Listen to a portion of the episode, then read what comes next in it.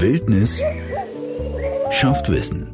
50 Jahre Forschung im Nationalpark Bayerischer Wald. Servus und willkommen zu einer neuen Folge unseres Forschungspodcasts. Und da ist es an der Zeit, uns um den Forscher-Nachwuchs zu kümmern.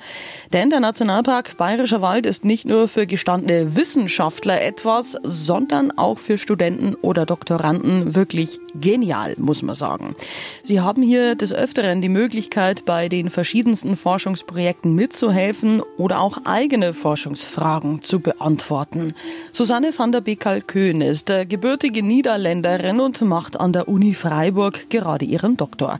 Ihr Spezialthema sind die großen Grasfresser. Hier in der Gegend sind es meistens so äh, Rothirsch und Reh, schaue ich mir eigentlich am meisten an. Dann in anderen Studiengebieten hat man zum Beispiel noch Dammwild, was ich auch untersucht habe.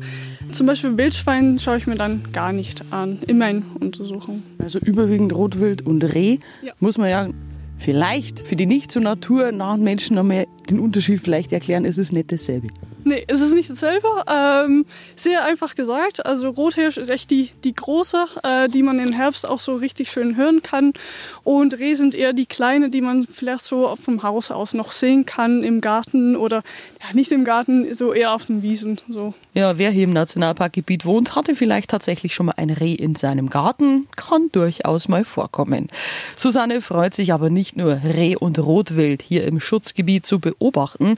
Sie interessiert ihr Verhalten, vor allem wenn verschiedene Faktoren im Spiel sind, wie zum Beispiel der Mensch als Jäger oder Tourist, aber auch wie sich die Rückkehr großer Raubtiere wie Luchs und Wolf auswirken. Man kennt vielleicht die Yellowstone-Geschichte, dass seit die Wölfe zurückgekommen sind, hat das ganze Landschaft sich verändert. Die Biber kommt wieder zurück und diese. Also das bedeutet, da haben die äh, zeigen können, dass die Wölfe schon einen großen Einfluss haben.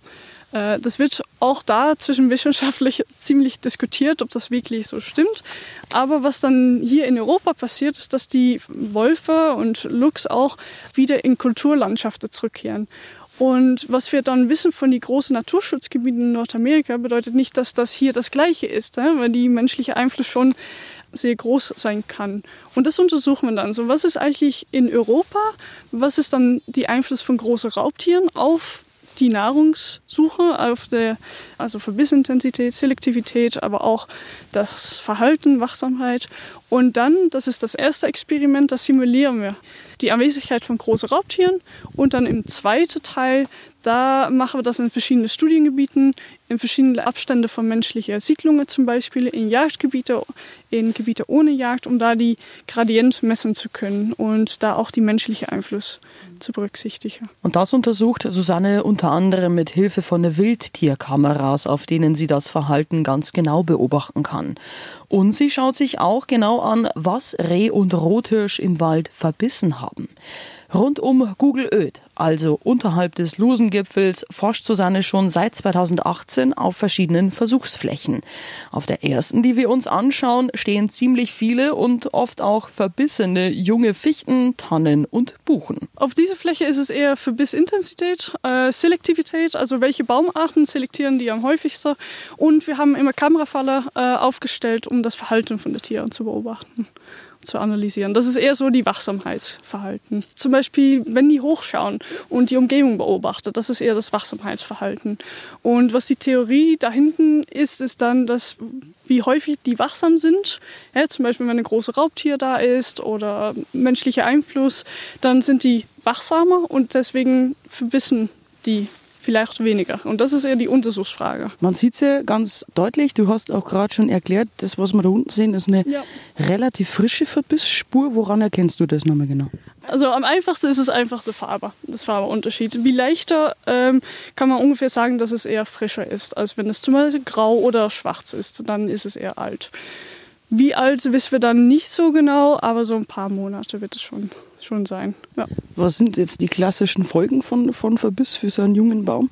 Ah, das ist total abhängig davon, wo es stattfindet. Also zum Beispiel im Leittriebverbiss, das ist eher die höchste. Ähm, beim Tannerfichte ist das die oberste. Da kann es schon Einfluss haben auf Wachstum.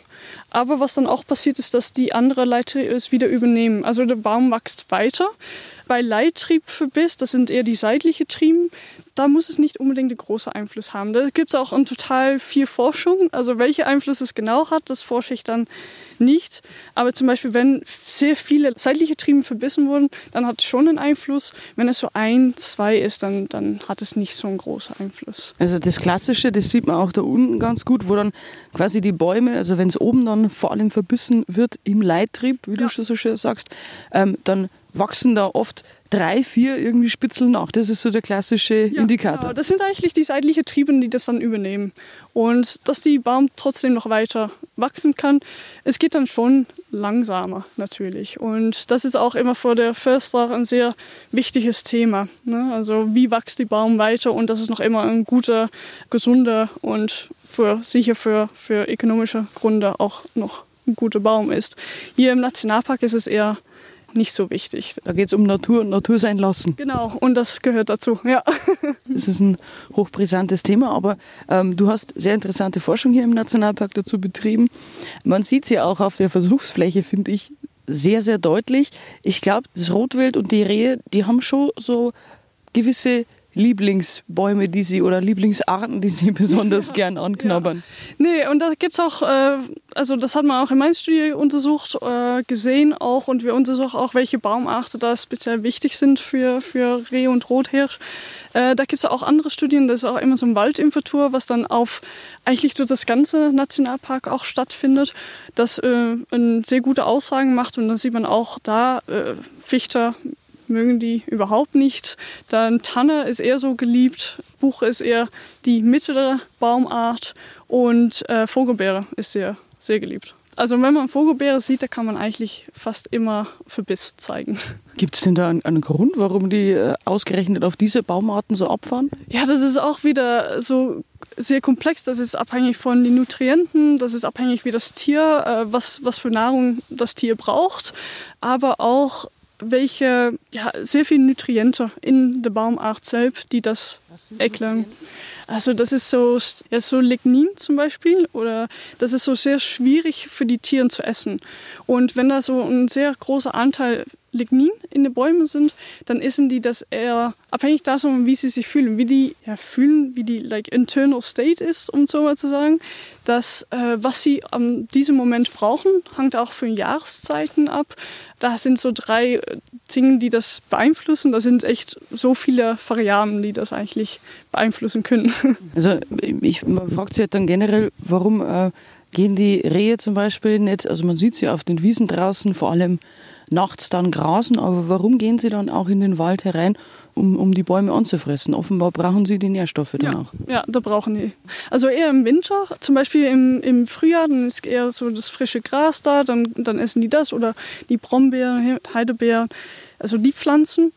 Im Winter geht es eher zu den Baumarten und deswegen haben wir auch eher die Verbiss so in, vor dem Winter und wäre es eigentlich auch gut nach dem Winter das nochmal zu messen, um dann wirklich zeigen zu können, okay, das ist für das ganze Jahr, das haben die verbissen. Gibt es denn dann auch, äh, sagen wir mal, Unterschiede zwischen Reh und Rotwild, auf was die da speziell gehen? Äh, das haben wir tatsächlich untersucht, was wir gemacht haben, weil von Verbiss, also nur Verbiss kann man nicht sehen, ob es Reh oder Rothirsch ist. Also was man dann echt, da muss man die Proben ins Labor bringen und die untersuchen das Speichel.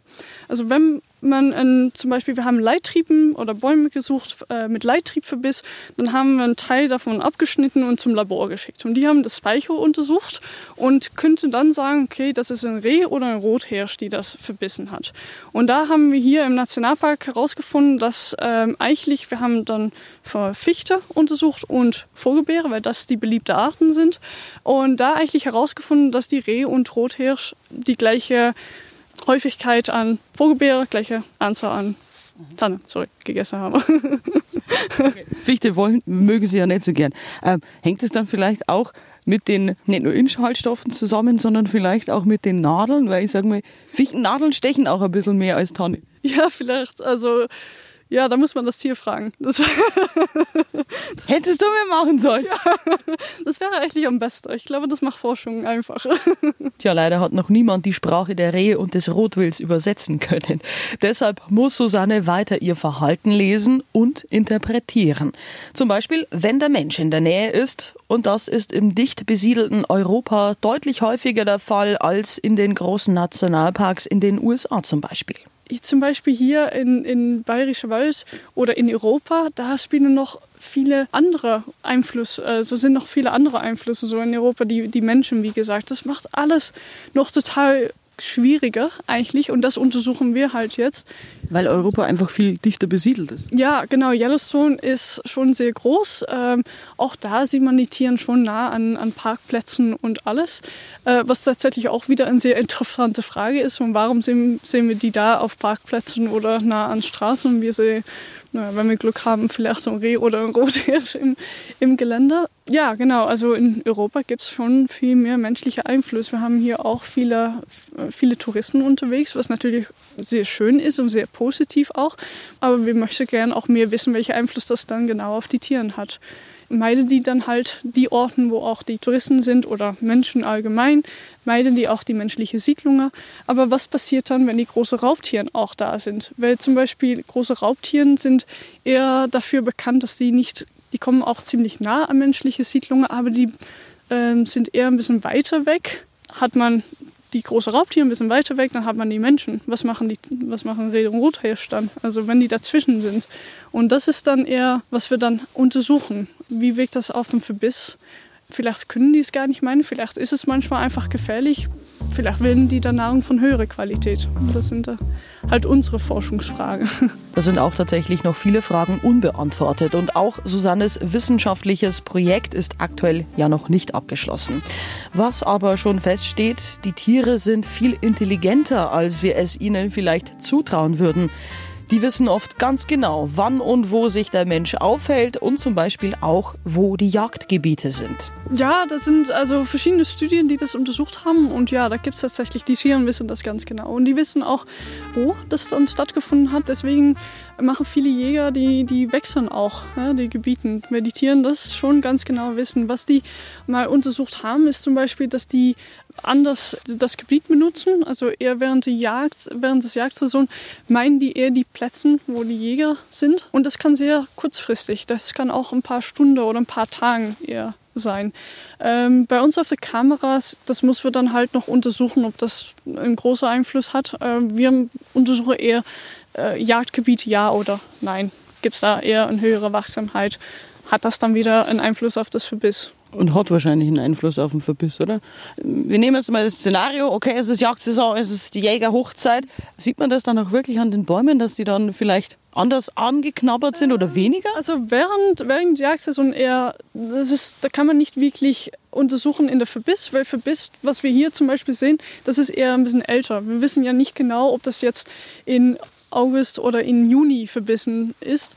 Deswegen haben wir es in Jagdsaison gemessen, war eher wegen der Kamerafallen. Für Verbiss messen wir eigentlich für das ganze Jahr. Und was man schon erwartet, ist, dass die Verbiss weniger ist, da wo eher mehr Jagd stattfindet. Da haben wir zum Beispiel die Ergebnisse vom Bayerischen Wald, das sind die erste Analyse, haben wir dann fertig. Da haben wir auch Tourismus zum Beispiel berücksichtigt und die, ähm, wo der Luchs ist. Das kann natürlich sein, dass die Tiere äh, dahin gehen, weil das sind zum Beispiel die Borkekäferfläche, da sind viele junge Bäume da und deswegen geht der Luchs da auch hin, weil die Tiere da sind. Oder halt andersrum, das sind auch genau die Flächen, die gut für den Luchs sind, weil die sich da ja, ein bisschen so verstecken kann, um dann erfolgreich für die Jagd zu sein. Aber da, das hat eher keinen Einfluss. Aber Tourismus zum Beispiel auf eher großer Ebene ähm, meinen die stark die Gebiete, wo, ähm, wo mehr Tourismus ist. Die Chancen beim Wandern also tatsächlich mal ein Reh oder Rotwild zu sehen, sind relativ gering. Der Mensch ist ein großer Faktor, was das Verhalten und auch die Fressgewohnheiten der großen Grasfresser angeht, aber eben auch das Wiederaufkommen von Raubtieren wie dem Luchs oder Wolf. Und das hat Susanne auf einer anderen Versuchsfläche erforscht und dafür müssen wir ein paar hundert Meter weiter den Berg hinauf. Und unterwegs entdecken wir dann tatsächlich auch gleich wieder eindeutige Spuren von Reh und Rotwild. Das schaut aber sehr frisch aus. Was man hier auch schön sehen kann, ist, dass das echt ein Huftier war, weil das hier, hier wieder sehr unregelmäßig halt ist. Und weil das auch genau die Höhe ist, wo die Hase auch sehr gern essen. Natürlich, hey, da gibt es nie, dass man 100% sicher ist. So, das war kein Hase. Aber dafür habt ihr ja diese Speicheluntersuchungen gemacht. Deswegen musst du das machen, ja. Ja, wäre aber jetzt auch ein guter Platz für Hasen, weil wir haben jetzt beim Hochgehen, haben wir ja tatsächlich eh einen Feldhasen laufen sehen. Wildlife seit langer Zeit wieder. Ja, man sieht schon, es ist hier einiges im Wald unterwegs. Feldhase genauso wie Susannes Hauptforschungsobjekte Reh und Rotwild.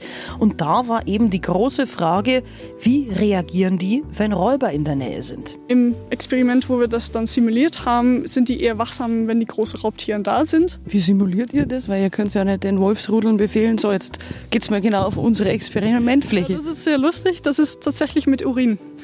Also wir konnten Urin bestellen. Ähm, in die USA haben die das. Das ist ein, ja, für, für Jagd und alles. Und äh, um Gebiete zu schützen für manche Tierarten, dann benutzen die halt die, ja, das Geruch von großen Raubtieren. Und tatsächlich könnten wir da Urin kaufen und haben wir das dann auf Schwämme ähm, jede zwei Wochen haben wir so drei Milliliter Urin darauf gemacht. Also quasi das Markieren des Wolfes übernommen. Ja, eigentlich schon, ja, weil dann bemerkt das Tier, okay, das Tier ist vielleicht in der Nähe, ja, die sehen das dann halt nicht, aber das Geruch ist dann halt da. Und dann zu schauen, okay, wie reagieren die darauf? Und manchmal sind da echt, ähm, rennen die echt weg. Und anderes Mal interessiert es dir gar nicht. Und bei Kuh findest du es eigentlich sogar ziemlich lecker. Also, also ihr äh, habt da auch verschiedene Urinproben ja, da. Genau, wir haben dann immer vier Versuchsfläche gehabt. Das ist, war dann Wolfgeruch, äh, Luchs, weil das eher die häufigsten Raubtieren hier sind. Dann muss man das eher simulieren, dass es auch einen Geruch gibt, aber was dann nicht gefährlich ist. Und deswegen haben wir dann Kuh äh, noch dazu genommen und dann noch einen einfach mit Wasser, um dann zu schauen, okay, gibt es da einen Unterschied? Es ist eigentlich ja erstaunlich, dass die Reh und das Rotwild da überhaupt eigentlich zum Beispiel auf Wolfsurin überhaupt reagieren, weil den Geruch können sie theoretisch ja eigentlich gar nicht kennen. Der Wolf war ja viele, viele Jahrzehnte hier ja. überhaupt nicht existent. Ja, deswegen machen wir es auch in verschiedenen Untersuchungsgebieten, weil man weiß ja auch, also wenn die Wolf wieder echt neu ins, ins Gebiet ist und seit Jahrzehnten nicht da war, dann haben die natürlich eine total andere Response, als wenn der Wolf schon immer da war. Und tatsächlich zwischen Luchs und Wolf gibt es auch einen großes Unterschied.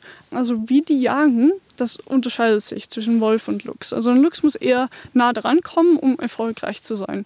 Und ein Wolf, die rennt einfach also eine längere Strecke und dass die Tiere müde werden, um dann erfolgreich zu sein. Deswegen gibt es auch zum Beispiel, wird manchmal mal gesagt, okay, die reagieren eher stärker auf das Geruch von Luchs zum Beispiel, einfach weil das bedeutet, die sind echt in, richtig in der Nähe, ich sehe die nicht, es ist jetzt gefährlich. Beim Wolf kann es so sein, oh, die war mal da, ist jetzt aber nicht mehr da. Das untersuchen wir dann auch. Was ist das Unterschied zwischen denen? Und haben wir auch verschiedene Untersuchsgebieten. Also hier war es ähm, der Wolf kommt dann wieder zurück. Ne? Aber zum Beispiel in Balewiese sind es eher Wolf, äh, weniger Luchse und hier sind es mehr Luchse, weniger Wölfe. Und dann zeigen zu können, okay, gibt es da einen Unterschied und können die Tiere da einen Einfluss drauf haben oder sind es total andere Variablen, die einen Einfluss haben? Du hast gesagt, ihr seid in mehreren Orten in Europa unterwegs, also nicht nur hier im Nationalpark Bayerischer Wald, du hast gesagt, in Polen gibt es noch weitere Forschungsorte. Ja, also ich habe tatsächlich auch Feldarbeit im Hunsrück Hochwald gemacht hier in Deutschland, Heinig Nationalpark und waren dann auch dann in Polen bei Levija hier und in Italien, in Foreste Casentinesi. Ja, weil was wir müssen immer versuchen wir äh, Gebiete zu vergleichen ohne große Raubtieren mit äh, Gebiete mit großen Raubtieren. Hier ist dann zumindest eher Mittelgebirge, das muss man auch vergleichen können mit gleichen Ökosystemtypen, ja, gleiche Landschaft, äh, wo dann Wölfe auch seit Jahrzehnten schon da sind, um dann die Einfluss messen zu können. Du hast gesagt, Kuhurin fanden die großen Grasfresse sogar ziemlich lecker. Was haben die da gemacht? Haben die da eure Schwämme gefressen oder was war da? Tatsächlich. Also was, was passiert, wenn es so ein bisschen länger ist, dann, ähm, dann ist es eher Salz, vermuten wir, dass es wahrscheinlich Salz ist und dass sie das dann halt lecker finden. Also das ist auch mal passiert und das war auch bei Luxo. Die haben es auch mal gefressen, dass wir das beobachtet haben auf der Kamerafalle und gefragt haben, also welches Geruch war jetzt auf, auf die Versuchsfläche und da war es tatsächlich auch Kuh. Nicht, dass die die Kuh essen würde, es ist eher die, das Salz, das dann irgendwie, ja, wenn es dann da ist, dann ist es gut, es schmeckt gut. Ja, vielleicht kristallisiert es dann irgendwo so raus dann mal. Wahrscheinlich, ja. Also wir haben es tatsächlich auch machen müssen, dass wir es dann auch ersetzen, dass das keinen Einfluss haben kann. Es ist noch immer Forschung. Deswegen habe ich es auch regelmäßig wieder neu gemacht. Aber ja, manchmal haben wir schon, ja, haben wir den Teil gefressen oder ja. Naja, wer es mag. Ganz fertig ist Susanne van der Beek Kalkün aktuell ja noch nicht mit ihrer Studie. Noch läuft die Auswertung aller ihrer gesammelten Daten. Deshalb kann sie auch noch nicht genau sagen, wie groß die verschiedenen Einflüsse auf das Verhalten und die Fressgewohnheiten der großen Grasfresser wirklich sind. Was sich aber schon abzeichnet, ist, dass die Rückkehr der Räuber Luchs und Wolf wahrscheinlich eher positiv ist, auch was den Verbiss angeht. Was wir schon sehen können, ist, dass die das Geruch von großen Raubtieren schon einen Einfluss hat, was dann wieder sehr interessant ist, weil wir haben dann auch die Ergebnisse von das andere Experiment hier im, im Bayerischen Wald und dann eher Tourismus und Jagd tatsächlich eher einen Einfluss haben. Da gibt es natürlich Baumhöhe, was wir schon besprochen haben, auch, auch wichtig. Manchmal ist auch so Baumdichte wichtig. Ist. Also das sind sehr viele Variablen, die wir immer berücksichtigen und messen müssen. Ähm, wie findest du dann eigentlich so deine Forschungsstandorte? Weil sagen wir mal, du hast schon gesagt, es sind viele Faktoren wichtig. Äh, woher weißt du dann auch, dass hier Reh, Rotwild, dein Zielobjekt, im Endeffekt dein Forschungsobjekt dann auch hier tatsächlich auftaucht? Äh, also wir gehen davon aus, dass wo die jungen Bäume sind, dass sie da auch hinkommen. Ja, und das, hat, das zeigte Verbiss eigentlich auch. Ähm, jetzt war es in diesem Experiment auch wichtig, dass es eher so offene Fläche sind, da genau wo die jungen Bäume Bäume auch sind äh, und dass es halt groß genug war, dass die mindestens 50 bis 100 Meter auseinander sein könnte und trotzdem die gleiche äh, Verhältnisse hatte. Deswegen habe ich jetzt auch eine große offene Fläche. Da gibt es hier eine, wir sind jetzt an Ecke, da gibt es in Mitte noch eine und ganz hinten. Ähm, ja, wie viele Meter haben wir jetzt? Das sind so. Also 500 Meter locker, ja. oder? Aber das sind jetzt drei Versuchsflächen. Die andere ist noch ein bisschen weiter, ein bisschen weiter unten auch, weil sicher sein können, dass das Geruch, was hier, zum Beispiel wenn hier Wurfsgeruch ist, dass die nicht hier das alles meinen und der nächste eigentlich auch, auch wenn es nur Wasser ist, aber dass das Wurfgeruch noch irgendwie da, ähm, dass sie das noch riechen. Wir riechen das halt nicht, aber die Tieren wahrscheinlich schon. Woher weißt du das? Wie viel Abstand dann dazwischen sein muss, wie gut ein Reh ein Rotwild riecht? Ich glaube, das ist so Trial and Error. Das ist eigentlich von anderer Veröffentlichungen, die auch mindestens 50 Meter benutzt haben und auch echt einen Unterschied ähm, gefunden haben. Von, von Rothirsch auf Wolfsger Wolfgeruch, dass das auch echt das Verbiss ähm, weniger war und auch auf 50 Meter das gefunden haben. Das bedeutet, dass das beeinflusst einen anderen nicht. Aber gut, das ist immer eine gute Frage und das wird auch, wenn wir das versuchen zu veröffentlichen, da kommt es erst noch bei Experten und die haben genau die gleiche Fragen gestellt. Okay, jetzt läuft das äh, Forschungsprojekt von dir noch, äh, zumindest ist beantragt, bis April 2021. Wirst du bis dahin auch fertig? Du hast ja noch jede Menge Analysen vor dir, hast gesagt. Sehr gute Frage. Also nein, nicht ganz. Äh, die Analyse, da, da bin ich noch sehr, sehr damit beschäftigt. Da gibt es noch so viel, was wir auch machen können. Ich glaube, wenn ich alles, alles untersuchen möchte, da sind wir also noch ein paar Jahre, also viele Jahre beschäftigt, also 15, keine Ahnung. Das Ziel ist jetzt eigentlich so, alles auszuwerten, zusammenzuschreiben, ein paar Studien zu veröffentlichen und äh, dann weiter mit einer anderen Forschungsfrage. Und da gibt es noch sehr, sehr viele davon. Vielleicht kann Susanne van der Beek Kalkün noch die ein oder andere beantworten und vielleicht ja auch wieder mit Hilfe des Nationalparks Bayerischer Wald. Wildnis schafft Wissen. 50 Jahre Forschung im Nationalpark Bayerischer Wald. Als Podcast auch in voller Länge auf unserradio.de und auf der Homepage des Nationalparks Bayerischer Wald.